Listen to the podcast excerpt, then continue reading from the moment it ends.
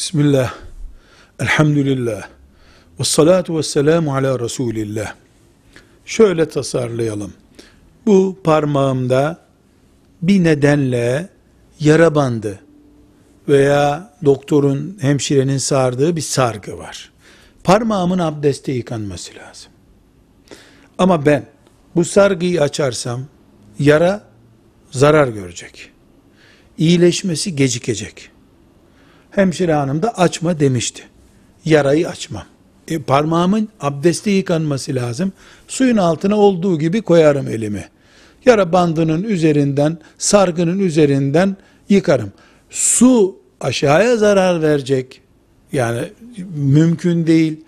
Veyahut da suyun altına götüremeyeceğim kadar e, ağırı var.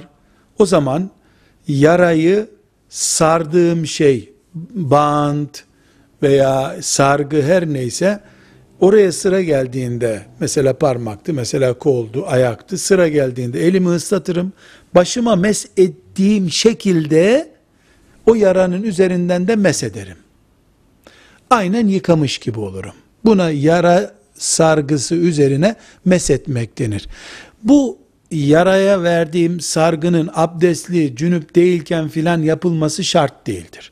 Ne zaman gerekiyorduysa yaparım. Abdeste sıra gelince de uygulamayı bunu yaparım. Yara iyileşince bu sargıya bir daha meshetmek caiz değil. Mesela doktor 5 gün sonra bunu çıkaracaksın dediyse 6. gün bunu bir daha mesedemem o zaman.